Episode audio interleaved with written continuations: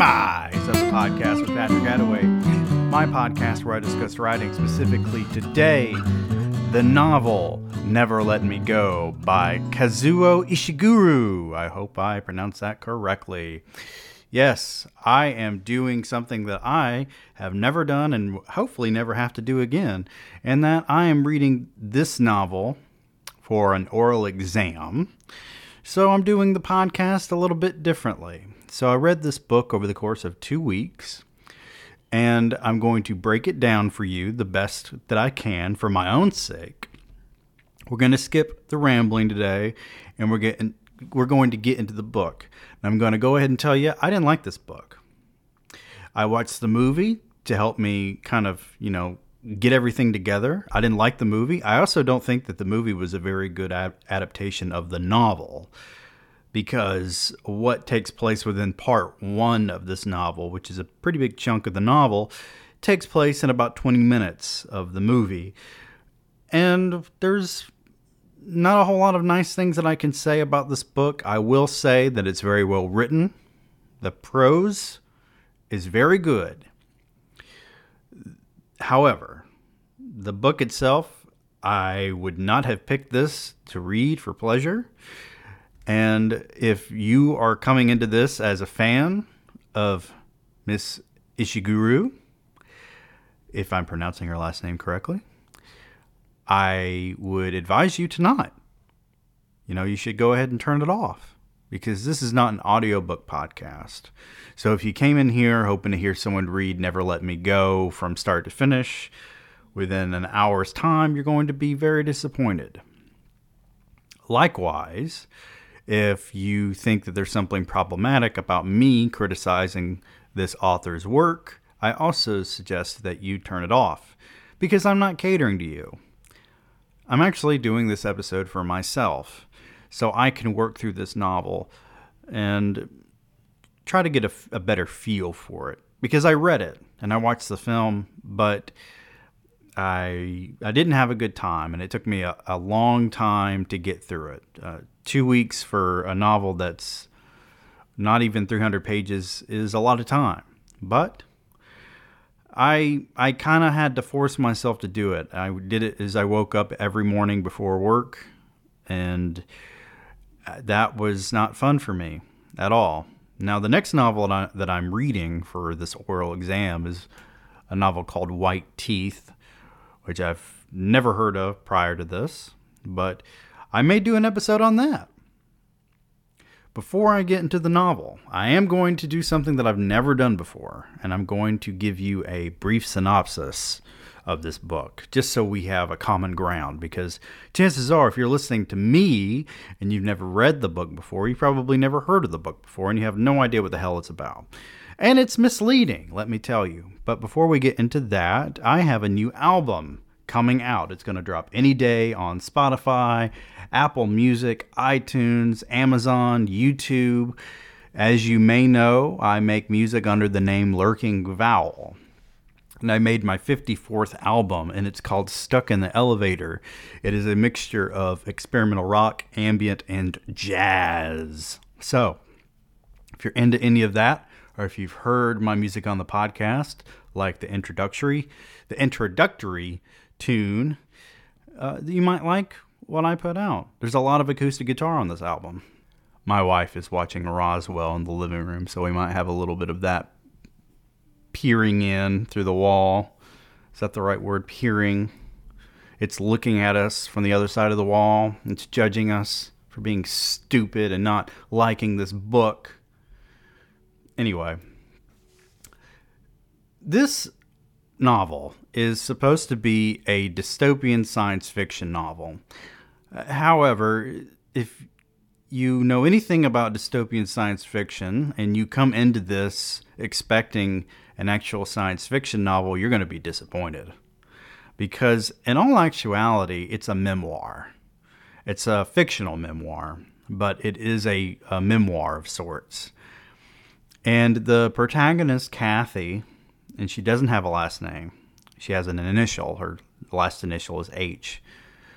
She is a caregiver. Essentially, what she is is a hospice worker and a nurse, but she doesn't really have a whole lot of qualifications for that. But beyond that, she is reminiscing on her friendship with a girl named Ruth and a boy named Tommy. Now, if you watch the film, in my opinion, and I shouldn't have to say in my opinion because this is my podcast, but in my opinion, the film demonizes Ruth to a tremendous degree. I don't think that Ruth is really a bad person.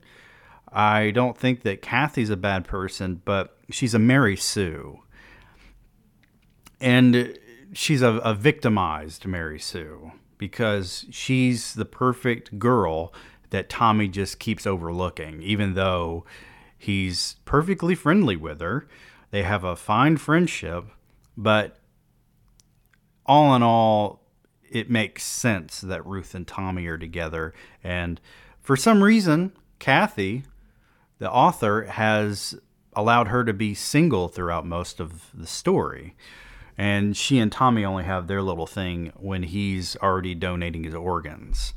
So if you're not aware of the science fiction aspect of this novel, they're clones. They're clones of regular people in England, and they are raised in a school environment without parents. That's one of the things that, for some reason, doesn't like strike readers when they first start reading this because it didn't strike me the fact that they don't have parents. They don't. They don't. Kathy at no point starts talking about her mom and dad. It's just they're a bunch of kids in this quasi boarding school, and it turns out that their boarding school is uh, this place called Hailsham. It, it was actually an experiment to see if they could I don't know, make it uh, so that the clones were productive members of society and that proof that they could educate them and whatnot. But all in all, these clones are meant to die at a very early age because they're having their organs harvested. So you have to consider the problematic aspect of that. But here's my perspective as an author I don't think that this should have been a novel. This should have been a short story at best. Maybe a 20 pager, but the idea that you have this great concept for England abusing its power, creating clones, and using those clones, essentially murdering them very slowly by taking their organs that that that's a great idea, but it would be best suited for something a lot shorter than this novel because yeah, that's a problem, but this doesn't really show them having any sort of struggle with that beyond their relationships because Kathy seems to really accept it pretty early on. So they have a, a teacher that tells them, okay, you're all being misled. What's really happening here is we're raising you, and when you're old enough, the government is going to take all of your organs and you're going to die. So everything that you do in the school is effectively meaningless because there's a, a lot made about their art and the things that they're able to create. There's this thing called the gallery that turns out to be a bunch of bullshit. The gallery is supposed to be hosting their artwork, these children's artwork, as if anyone would really want to see that. I know I'm heartless, but it's if this sounds boring to you, it's boring to me too. Okay. And I had to sit through the movie as well. And the movie felt longer than the fucking book that I took two weeks to watch, uh, read, rather. Right off the bat with the first chapter, we have an author breaking all the creative writing rules. And not in a spectacular way. Now, as I said, she does a really great job of writing this novel in terms of her prose and her structure and everything. That's great. However, chapter one starts with My name is Kathy H. I'm 31 years old and I've been a carer now for over 11 years. This is something that a creative writing professor will mark out in red. So, I'm not saying that creative writing professors know their foot from their ass when it comes to writing. I'm just pointing out that this is someone who is effectively negating any notion of rules for writing. Okay, she might as well have started this novel with an alarm clock ringing and this little girl, or actually 31 year old person, getting up and stretching and yawning and whatever, and whatever, and having the dog come up and lick them. Realistically speaking, uh, most of this novel takes place from the perspective of a younger person, despite the fact that she's saying, Hey, I'm Kathy H., and I'm 31 years old, and I'm a professional. What's really happening here is we're getting the perspective of a little girl turning into a woman, which that in itself would be a different novel not a science fiction novel, right? Well, we have this added element of science fiction. And mm, it doesn't really fit. Now, in terms of the the dramatic aspect that Kathy loves these two people, Ruth and Tommy, and she's going to have to watch them die, that's sad, but there are a ton of different ways to do that and you could do it without making them clones without parents and whatever. But I'm not her editor. That sounds long enough, I know, but actually, they want me to go on for another eight months until the end of this year. That'll make it almost exactly 12 years.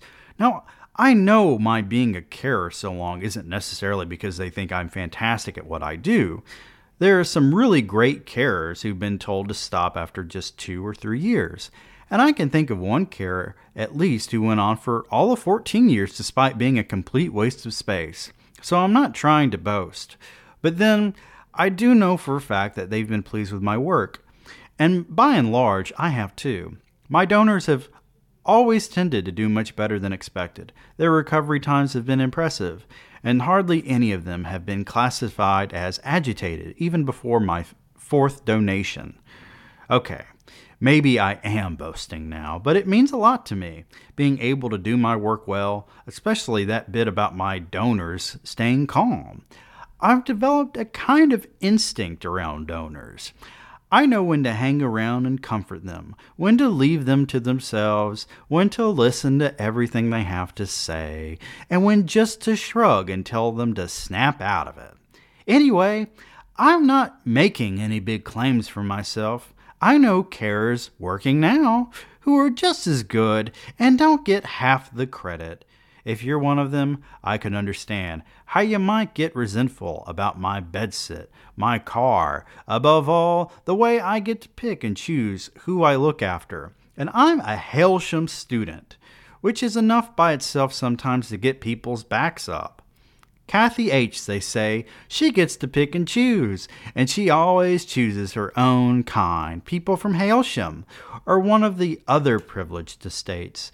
No wonder she has a great record.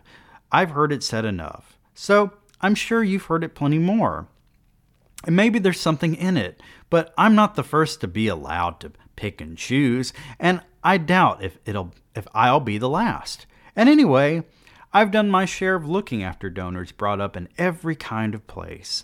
By the time I finish, remember, I'll have done 12 years of this and it's only for the last six that they've let me choose.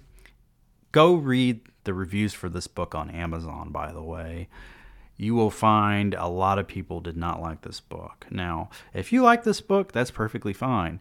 Different strokes for different folks, as they say. My favorite novels are probably not your cup of tea, and that's fine. The novels that I've written are probably not your cup of tea, and that's also fine. Speaking of cup of tea, I'm going to drink for mine. For this special occasion, I am drinking an Earl Grey tea. Cheers. But the way I'm reading this, I talk about voice on this podcast sometimes. When I read something, I look for a voice that I enjoy. So when I think of great postmodern writers, I think of Bret Easton Ellis, Charles Bukowski, Flannery O'Connor, Percival Everett, Sylvia Plath, David Sedaris. These are authors who inspire me, and I try to incorporate their influence into my own writing. But you have writers who don't really understand the concept of voice, but also there's something to be said for the difference between men and women who write. Now, my struggle as a, a man and who reads everything through the lens of a writer is I'm looking for voices that appeal to me. And so I can't read things that I used to be able to read to, uh, I used to be able to read because they no longer appeal to me. So my brain is naturally going to shut most of it out. So that's why it took me two weeks to get through this novel. It was not fun for me. And reading should be, above all else, entertaining and a form of disengagement. So when I have to think more, I don't want to say think more critically, but when I have to break out of my comfort zone, which I already have to do for school reading anyway, I I have a harder time getting through it, but I also have a harder time grasping it or even reading it the way the the writer intended for it to be read. So when I'm reading this out loud, it for one thing, I'm a guy reading uh, the from the perspective of a woman.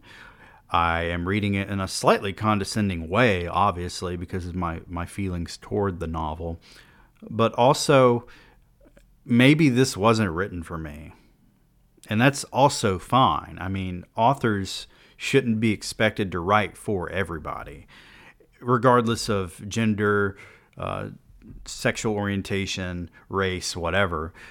You write for the audience you want to write for. And it doesn't matter if that's one person or a million people.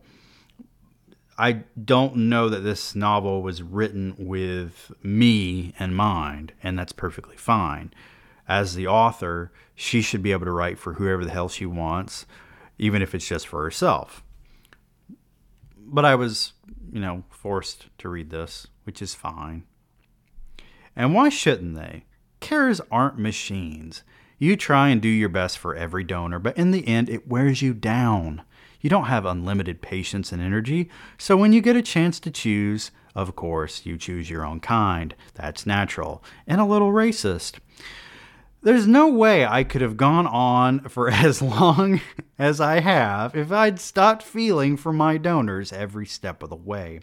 And anyway, if I'd never started choosing, how would I ever have got close again to Ruth and Tommy after all those years?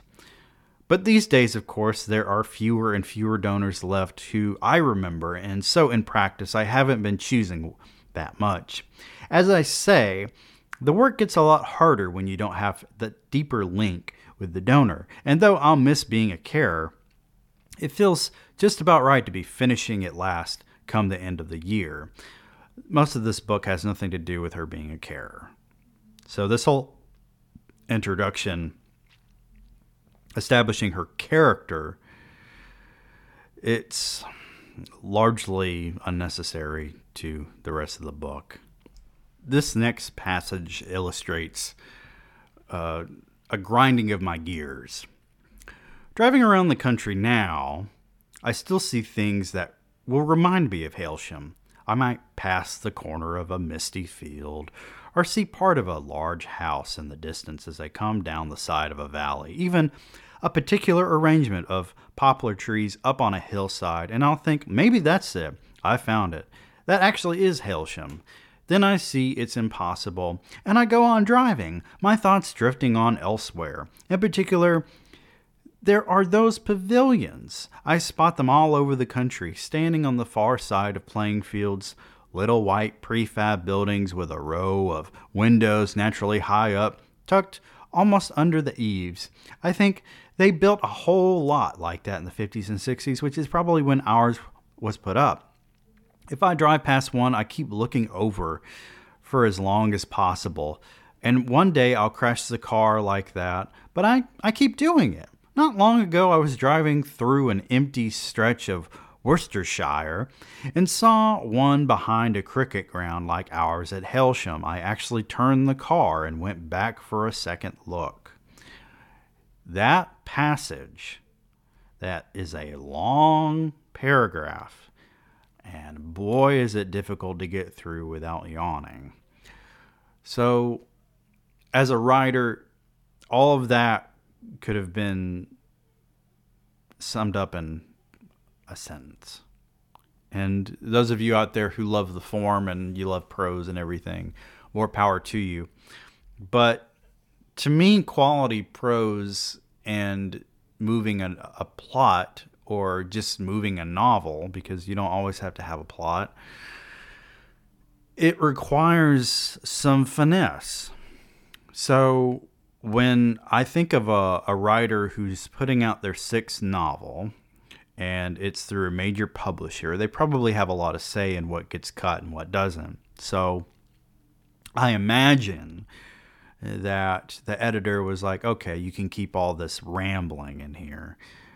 Now, some of that did provide you with some information. However, she has these really, really long stretches of paragraphs, and she keeps going on about the pavilion and all this other shit that you you really don't need to know about. The pavilion was big enough to take two separate groups without them bo- bothering each other in the summer. A third group could hang out around the veranda. But ideally, you and your friends wanted the place just to yourselves.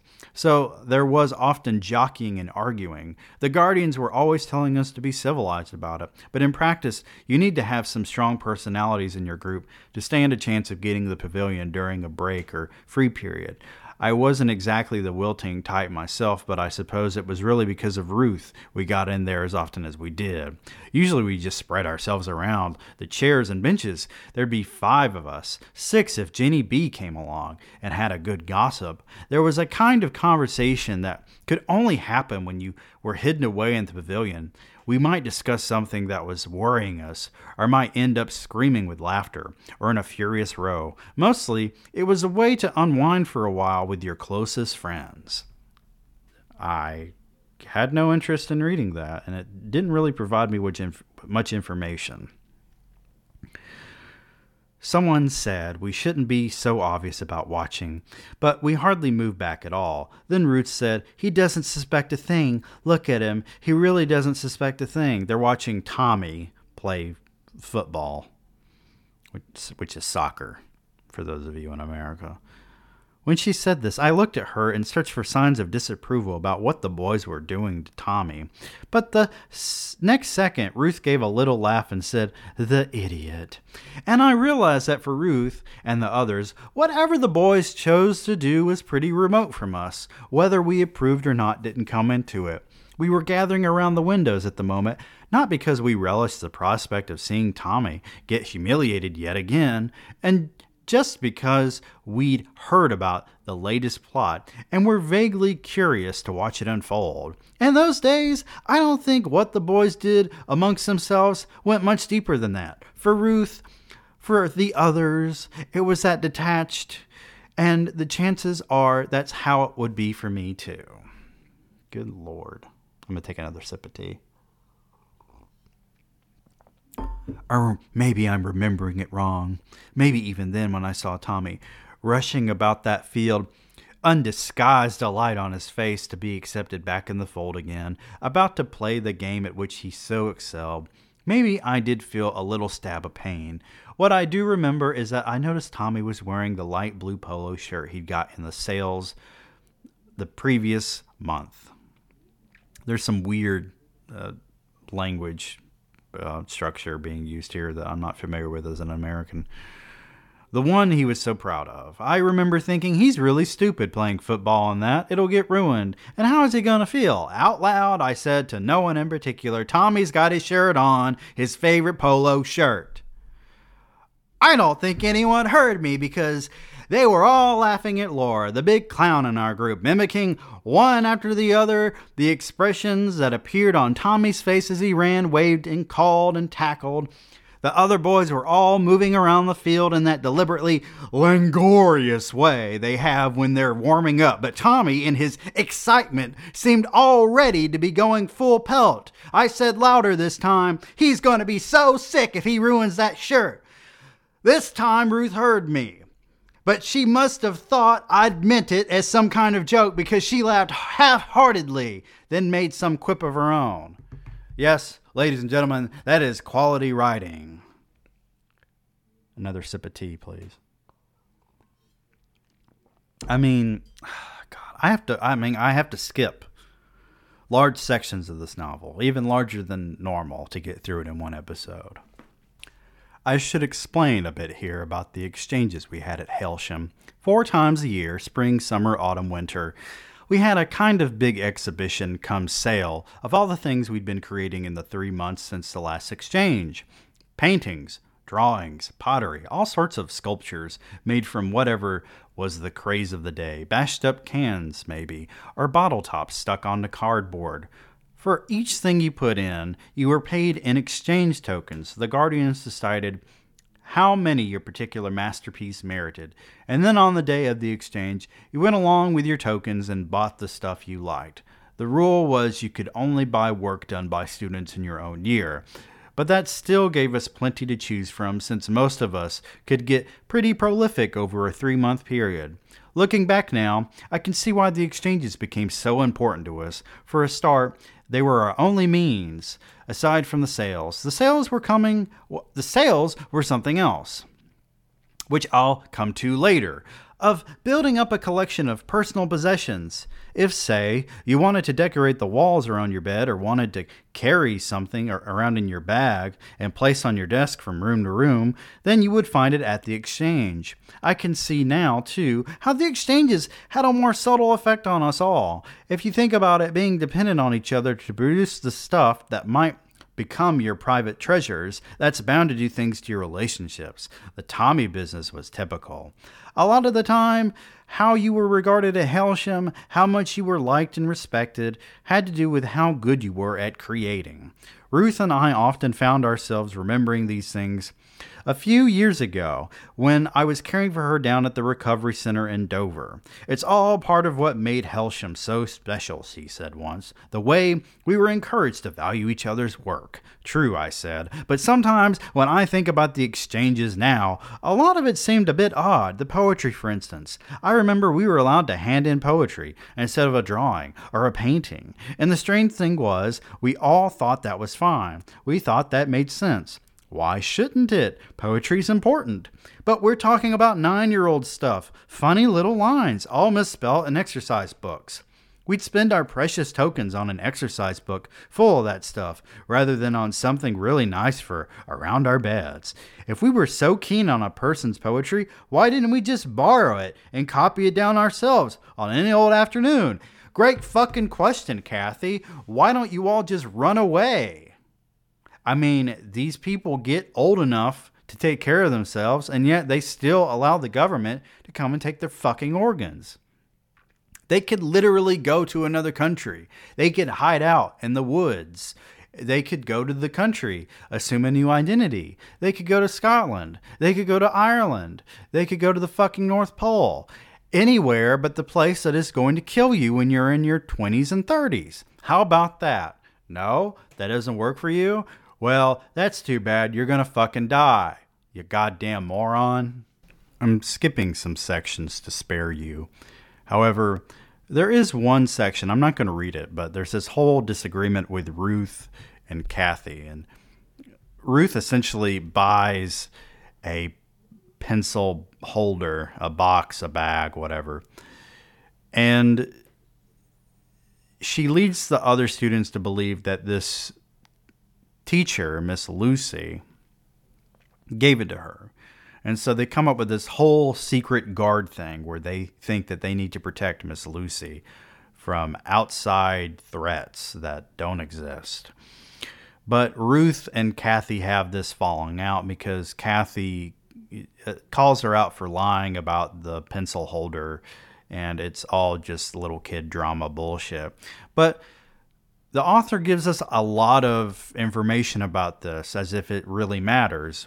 And if you think in the short lifespan of these people, uh, it does matter. Your little qualms and quibbles with each other, they are important. And when we're children, they're important. I mean, think about how you have a disagreement with a friend over the dumbest shit when you're a kid. And when you grow up, you laugh about it. But when you were a kid, it doesn't, it, it's everything. I mean, when I was in, I was about four or five. I want to say I was four. I went to daycare. And in that daycare, we had coloring time, of course. And I, being a four year old, scribbled and I didn't really give a shit about the lines. I just scribbled away. Uh, my niece, who I just saw today, and she spent the night with us last night. She was drawing on her phone. She has some sort of stylus and she can draw on it, and it's mostly scribbles, and she's six years old. But for some reason, there was a huge importance placed on coloring. So there was this girl and it was her and this older boy. And in real in reality, they were only about a year older than me, but that seemed like a lot at the time. So this boy asked her in line as we were about to go outside, "When we grow up, are you going to marry me?" And she said, "Yeah." And I said, "Are you going to marry me too?" And she said, "No, because you scribble." And that was just daunting for me. But the fact that coloring was a big deal to us. Yeah, it seems stupid now, but for kids, this is what they have. And they don't have the emotional capacity to process things as being stupid and unimportant. In the film, Miss Lucy is portray- portrayed as this well meaning, sweet lady. But in all actuality, the older people in this novel, uh, at least from the perspective of these children, they're pretty cold they're not offering these children much affection. And considering that these children don't have parents, uh, the fact that they're growing up and forming these bonds with each other, that's the only bond that they have. So it makes sense that they stick together when they get older, of course. But they romanticize these older people who are taking care of them. And Miss Lucy finally has enough and she has to tell them the truth. But Miss Lucy was now moving her gaze over the lot of us. I know you don't mean any harm, but there's just too much talk like this. I hear it all the time. It's been allowed to go on and it's not right. I could see more drops coming off the gutter and landing on her shoulder, but she didn't seem to notice. If no one else will talk to you, she continued, then I will. The problem, as I see it, is that you've been told and not told. You've been told, but none of you really understand, and I dare say some people are quite happy to leave it that way. But I'm not. If you're going to have decent lives, then you've got to know and know properly. None of you will go to America. None of you will be film stars. And none of you will be working in supermarkets as I heard some of you planning the other day. Your lives are set out for you. You'll become adults.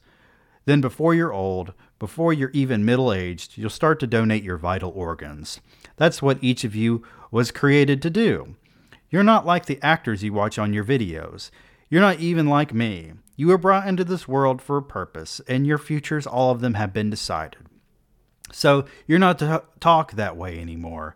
You'll be leaving Hailsham before long, and it's not so far off the day you'll be preparing for your first donations.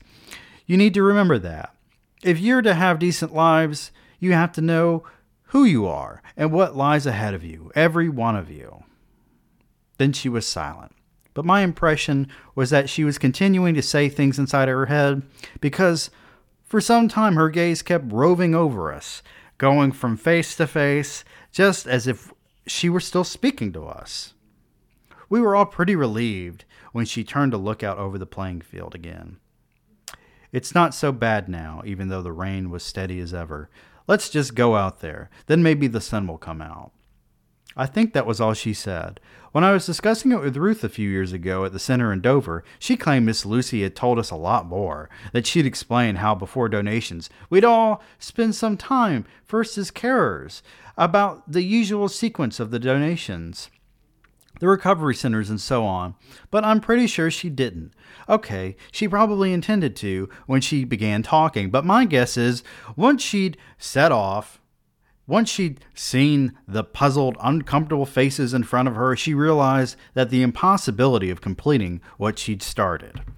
Now, ladies and gentlemen, there's a way to write a dramatic monologue, and this is not it.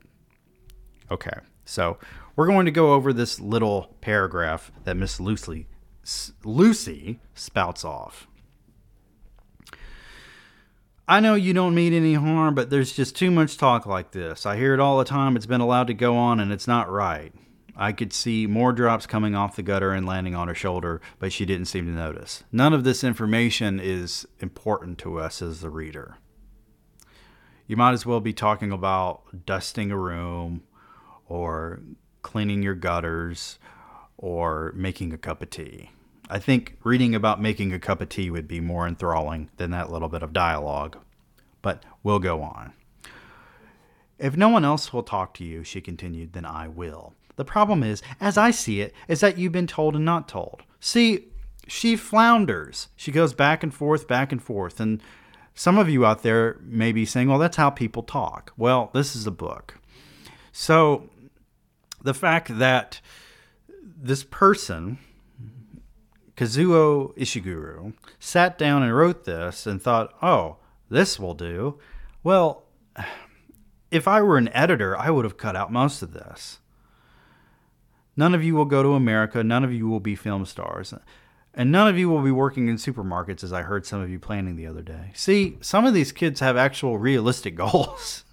there are people who graduate high school and they get a job at Walmart, and that's what they do my first job out of college was at Walmart, and most of the people I started with were straight out of high school, and they had no aspiration to go to college.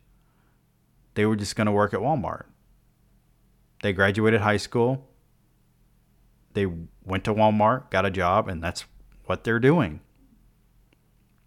And some of us were led to believe by our parents by our teachers, by any adult in our lives that we have the potential to do anything. Now, a lot of them told us you need to have realistic goals. But we were led to believe by the media as well and through the falsehood of the American dream, we can do anything we want. We can go to Hollywood and become movie stars. If we sit in our room for hours on end playing our guitars, we could become professional musicians. Which, by the way, I have received my first payment for my music ever. I have been recording music since I was a teenager. I released my first album when I was 15. I'm 30 now, and I've, re- rece- I've finally received some money for my work. 26 cents. That's from streaming, by the way. I don't know that anyone's bought my MP3s other than my friend in prison. But if you work really hard, you spend hours in your bedroom as a teenage boy playing those scales on your guitar, learning how to record music on your own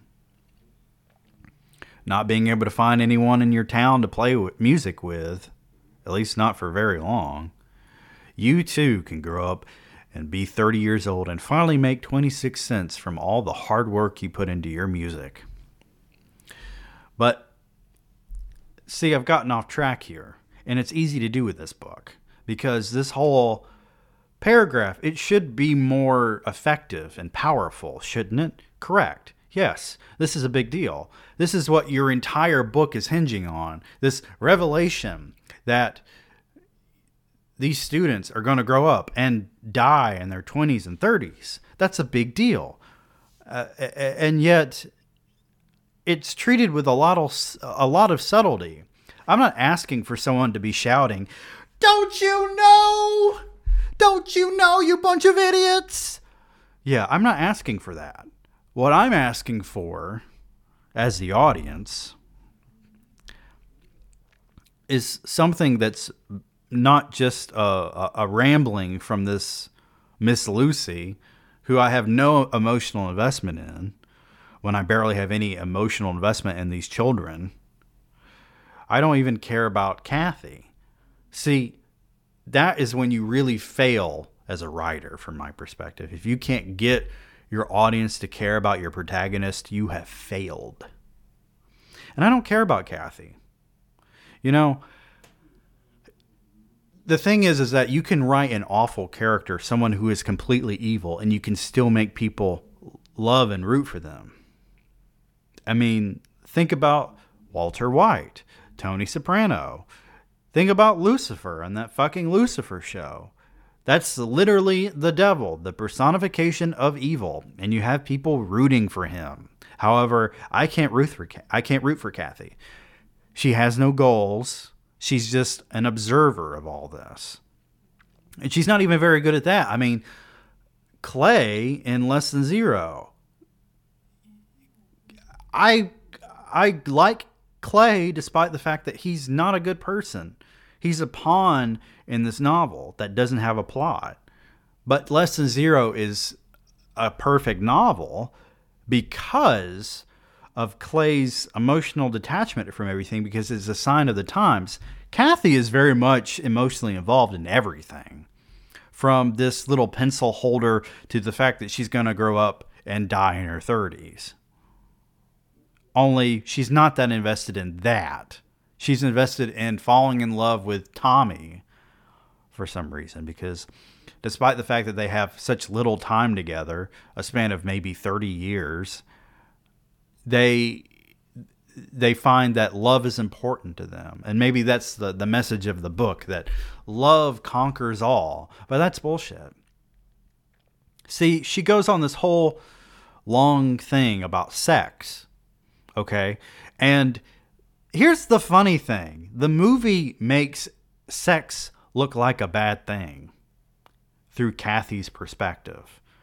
Because Kathy is the lone wolf. Despite the fact that she has these two friends, she's the third wheel. She doesn't have to be. There's nothing wrong with Kathy to where another boy wouldn't want anything to do with her. But she's isolated herself within this almost toxic three way here where she's just waiting for Ruth to go away so she can be with Tommy. And Ruth calls her on it. And she's like, yeah. It's essentially what she says. Because, yeah, that's exactly what she's fucking doing. She's waiting for Ruth to die so she can get some time with Tommy. If we skip ahead to part two of the novel, on chapter 10, sometimes I'll be driving on a long, weaving road across marshland, or maybe past rows of furrowing fields the sky big and gray, and never changing mile after mile, and I find I'm thinking about my essay, the one I was supposed to be writing back then, when we were at the cottages. The guardians had talked to us about our essays on and off through that last summer, trying to help each of us choose a topic that would absorb us properly for anything up to two years. But somehow, maybe we could see something in the guardian's manner no one really believed the essays were that important, and among ourselves we hardly discussed the matter. I mean, that is. Uh, that's definitely writing. I don't know if it's good writing or bad writing. Structurally, it's fine. She's not really using language that I would use as a writer. It's very flowery. Uh, this this book is just a, a, long tirade of purple prose. So maybe it isn't good prose. I've been lying out my ass about it. It's here's the thing. Kazuo Ishiguro is obviously a talented writer, okay? Now, you can be talented at writing and still write bad books. I don't think that this this book may have, have touched someone in some way, and I feel bad for trashing it if that's the case. Okay, I mean, I'm not going to take back any anything I've said because chances are, as I've said, if you like this book, you're not going to like the books that matter to me either. So, I can't read any more of this on the podcast. I mean, I've I've gone over 40 minutes talking about this book, and we have come to uh, this spiraling conclusion that it's not good, but also I could read the whole thing and it wouldn't get any better because it doesn't. They go to these cottages. They delude themselves, two of them delude themselves into thinking that if they appeal to someone and tell them that they're in love, they can get their donations deferred so that they can have more time together, as if that matters to anybody. No, the government put money into creating you for the sake of helping actual people. So, what did they have to gain from letting you have three to four years of just sprawling around out in the country together? And there's this this lack of I don't want to say that there's a lack of empathy because that's what the whole novel is is Kathy reflect on their lives and how everything was so important to them at a young age. And then they grow up and they have to quietly live with the fact that they're going to die pretty soon. La di da. She watches her two friends die. La di da. But it's a terribly cruel thing, this whole novel. I mean, the fact that they're created just to be used and die, okay?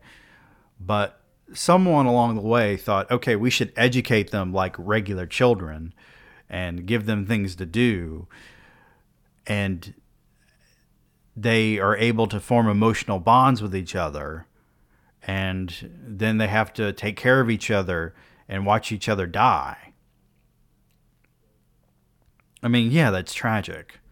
But I I don't really feel for them because it's not real for one thing. If it were real, it would be a fucking travesty. But this character, Kathy, I have no emotional investment in her. I don't care whether or not she lives or dies. You know, when I read The Bell Jar by Sylvia Plath, I don't want her to kill herself. And I, I think constantly throughout that book and reading Plath's poetry how terrible it must have been to live in that that mind of hers where I mean she had two children and she had a whole lovely life except for one major thing. She still had the same brain that she had when she was a teenager and she was trying to well early 20s trying to hurt herself. And she's got this abusive piece of shit husband who cheats on her. And how funny is it? Like I I'm so conflicted on Ted Hughes, and that's not what this podcast is about, by the way. This podcast is about Never Let Me Go, but here I am talking about Sylvia Plath and Ted Hughes because that's more interesting to me. That has more emotional investment for me this book that I spent two weeks reading, I don't get it. I, I don't understand why someone would write this book the way that it's written. I mean, it's boring for one thing. The movie was worse than the book. It was so boring. I mean, I had to skip through the movie. I didn't watch it from start to finish. I kept like clicking on my my laptop Go go forward. Go forward. Not much was happening. Okay? And maybe my there's something wrong with my brain after watching years and years of superhero movies and these fast-paced TV shows. Maybe I I don't have the mental capacity to process this. Maybe I'm the stupid one. But And that's the thing that that makes me more upset. The, the fact that the author is so capable. I mean, there are authors out there who have great concepts, but they have terrible execution, and a lot of that has to do with their bad writing. I mean, look at Isaac Asimov. He had these great ideas. He was a terrible fucking writer. This person, Kazuo Ishiguro, whose name I probably keep pronounce, mispronouncing because I'm ignorant and stupid, she has this capability to write something both meaningful and entertaining, and she fails on both on both fronts. I, I don't feel for these people. And in the end, if they all died, that would be fucking amazing for me. I would love. Here's here's how you build uh, dr- drama throughout a, a, a story. You could have given them a fourth friend, someone that she loved, and then they had to watch them die, or maybe they ran away and they never saw them again. Instead, we get this anecdote about how children who try to run away from Hailsham are never let back in and they're just left to die. They're left to be killed by wolves or something. And here's another thing. Uh, in my perverse mind, if you're going to be creating a lot of people for, if you're going to be creating clones of people, why are you just using them for organ donations? Why are you not using them for warfare or uh, sex work or uh, experimentation? Why is it all just uh, for the purpose of killing them and harvesting their organs? I mean, that alone, and the fact that they don't run away. I read people. This is this is the thing. When I read books, I often read what people have to say in articles and forums because I want to understand things like why don't they just run away? And then people say, well, it's because of their conditioning. And then they use the analogy of slavery. Like, are you fucking kidding me? This may or may not have been a good episode of Demise of the Podcast. I don't want to do another one like it quite honestly, because uh, despite the fact that it may be fun to hear me frustrated, I don't like being frustrated by a book. I love writing and I love reading. And the fact that I have I have to suffer through this and try to explain it to myself, explain it to you, even though you're probably smarter than me and you get it. Well, it is just not what the spirit of this podcast is. Okay. I want to analyze good writing. And when I get something like this on here, uh, imagine what it would be like if I read Twilight or Fifty Shades of Grey on here. I couldn't get through past page six of Fifty Shades of Grey. The writing was so fucking terrible. I mean, that writing was bad. And I had to sit through those goddamn movies too. I mean, Fifty Shades of Grey makes Twilight look like fucking Gone with the Wind. So this has been Patrick Attaway with Demise of the podcast. If you didn't like this, uh, don't talk to me about it. I don't want to hear from you. I don't. I really don't. If you're offended by this, why did you listen to it the, to this point? What's wrong with you? If you did like it, great. Um, go listen to my music. Lurking Vowel on Spotify. Oh, by the way, I didn't want to talk about it, but I'm going to talk about it. Okay. Stop the introduction, Patrick. We're going to talk about this because I'm already in that frame of mind. I'm in that pissed off frame of mind. Okay. People on Twitter are fucking stupid for one thing, but also the fact that they think that they're going to start this social movement to delete Spotify all because of Joe Rogan and Neil Young and Joni Mitchell. Neil Young is not a great person. Neil Young is a rich rock star, and in the 70s he wrote two uh, he's from he's from Canada too, by the way. He's not American. So the fact that he wrote two fucking songs, Alabama and Southern Man, that are just mediocre takes on country rock. He inspired the song Sweet Home Alabama which is both a good thing and a bad thing because Sweet Home Alabama is a good song, but it's overplayed and I hate it. The fact that he inspired that alone through his fucking ignorance about the South is enough to make me not like him. Now, granted, I like some of his songs, and I think This Note's for You is a great song. It's probably the only thing in the 80s that he did that was worth a damn was This Note's for You. And he criticized Eric Clapton for having his music in a beer commercial. Great. Uh, you're a rich rock star who pretends to be uh, down to earth, drives a beat up pickup truck. Uh, La di da, Neil Young. I mean, you're a poser. And beyond that, the fact that his music is mediocre for the most part, he gets upset because Spotify is allowing Joe Rogan to talk about whatever the fuck he wants to on his podcast. And yeah, he's spreading misinformation about COVID 19.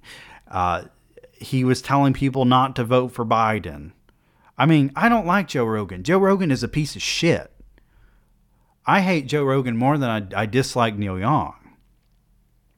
But, but, there's something called freedom of speech, and ever all these people were like, "But he's spreading misinformation." You've been living with fucking Fox News on the goddamn uh, on your cable. You probably have Fox News on your satellite dish, on your cable. You're paying for it every month, even if you don't fucking watch it, for years. And that's just literally a propaganda hub. And here's the thing about contracts Spotify can't just let Joe Rogan out of a, gajillion dollar contract because he uses his right to free speech on his on his podcast. And you can disagree with me, that's fine, but this is my podcast. I don't support Joe Rogan. I I again, I think he's a piece of shit.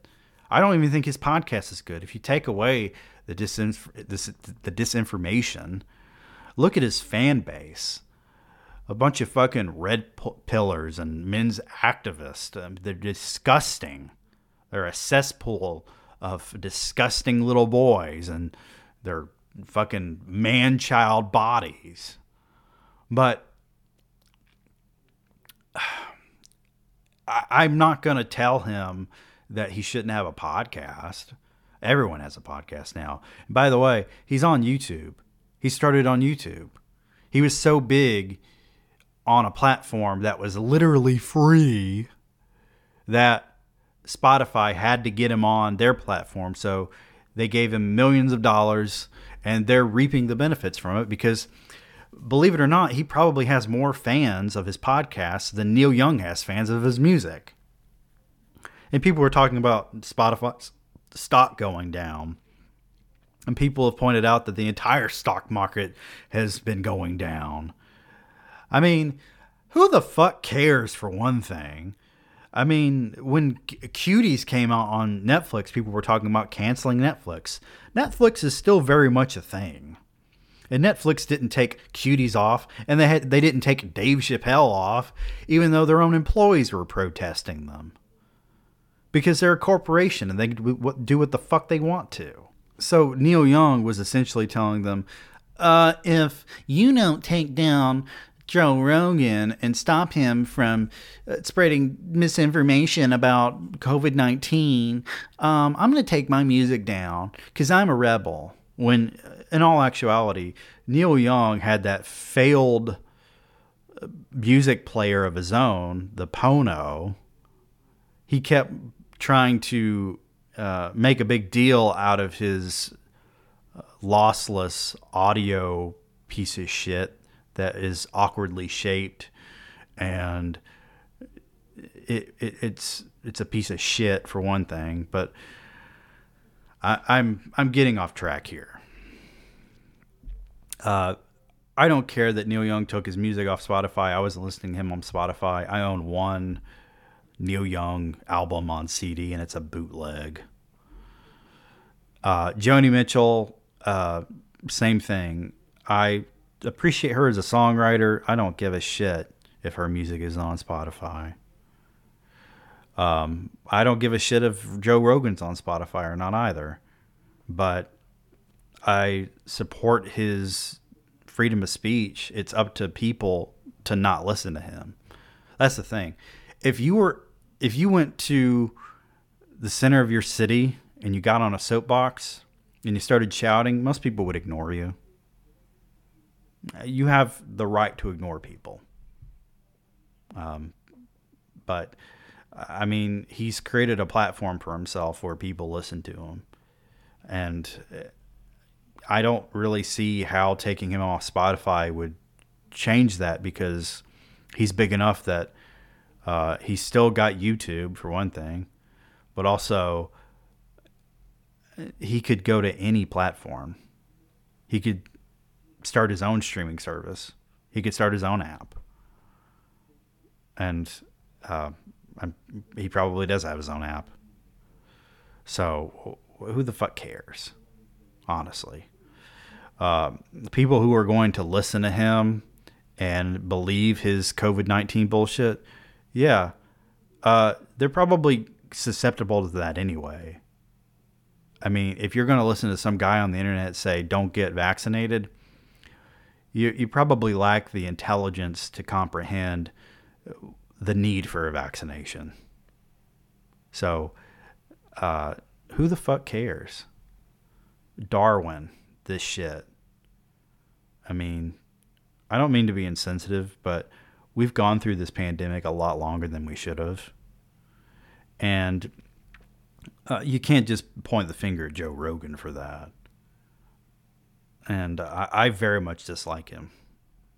But um, as, as far as taking him off Spotify, Spotify probably can't legally do it because of the contract.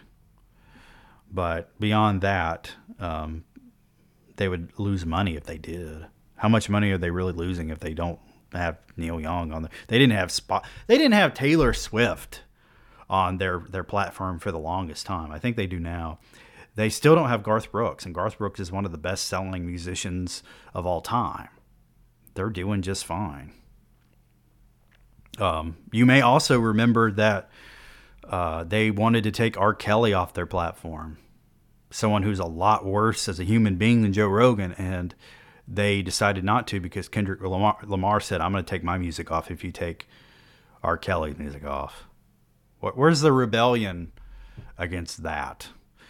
Also, I'm pretty sure Chris Brown and DaBaby and all these terrible human beings are they have all their music streaming on spot on Spotify. Um, why are you not boycotting them because of that? Also, if you're on Twitter and you're complaining about it, you're participating on a platform that contributed to the events of January 6th last year. You're contributing to a platform that allowed Donald Trump to spew hatred as the president for four years. And you think that your voice matters on Twitter, that you're participating in some form of democracy on there? Twitter is not a real place. Anyway, I didn't mean to get on a soapbox at the end of this podcast, but I was in the mood. And maybe I said some stupid stuff. I don't know. I don't know if it was coherent. It may have just sounded like jibber jab. Who the fuck cares? Why are you listening to this? But if you listen to Joe Rogan and you listen to me, I'm not going to tell you you shouldn't listen to me. I'm not going to tell you you shouldn't listen to Joe Rogan. You do what the fuck you want to. I don't control anybody, and I don't, I don't try to control people. I don't try to censor people. And you can disagree. I don't give a fuck. I just block you on Twitter. I don't want to hear it. Anyway, bye.